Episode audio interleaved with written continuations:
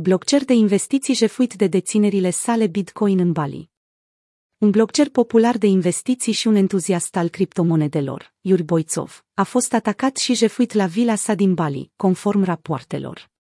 Patru agresori, inclusiv un bărbat indonezian îmbrăcat în uniformă de poliție și doi bărbați de aparență caucaziană, ar fi pătruns în vila lui Boitsov și ar fi cerut acces la portofelele sale de criptomonede.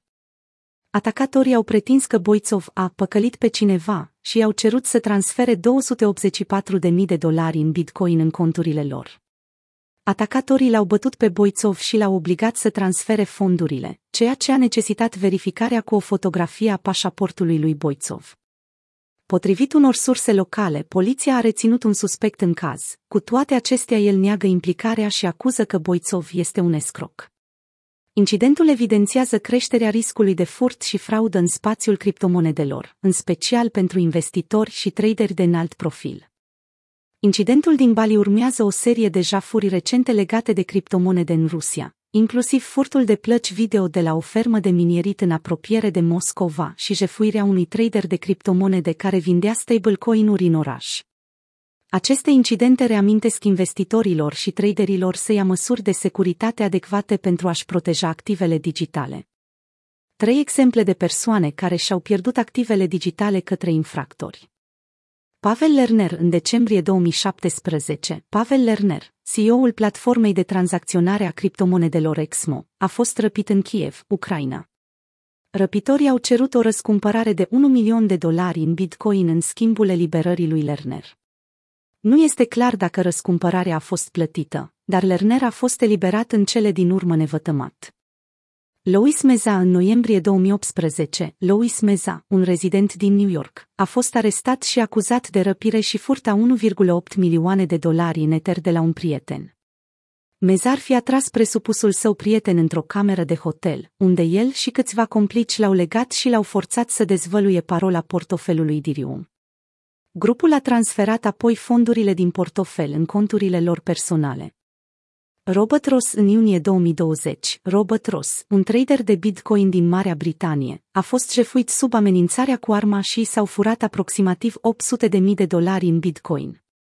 Ross aranjase să se întâlnească cu un cumpărător pentru a vinde Bitcoin, dar când a ajuns la locul stabilit, a fost ținut sub amenințarea cu arma și forțat să transfere fondurile în portofelul atacatorului.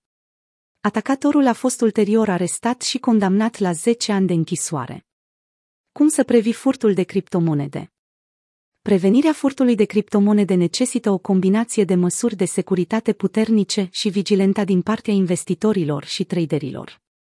Iată câteva măsuri care pot fi luate pentru a minimiza riscul de furt de criptomonede. Utilizarea unui portofel securizat. Un portofel hardware securizat este una dintre cele mai bune modalități de a proteja activele digitale. Portofelele hardware stochează cheile private offline, făcându-le mult mai dificil de accesat pentru hackeri. Asigurați-vă că alegeți un portofel de la un producător de încredere și păstrați-le într-un loc sigur. Utilizarea autentificării cu doi factori, autentificarea cu doi factori, 2FA, adaugă un strat suplimentar de securitate la conturile dumneavoastră prin cererea unei a doua forme de verificare în afară de parola dumneavoastră. Aceasta poate include o amprentă digitală, un cod trimis pe telefon sau o cheie de securitate fizică. Fiți precauți cu rețelele Wi-Fi publice. Rețelele Wi-Fi publice pot reprezenta un risc de securitate, deoarece pot fi monitorizate de hackeri. Evitați utilizarea rețelelor Wi-Fi publice atunci când accesați conturile sau portofelele dumneavoastră de criptomonede.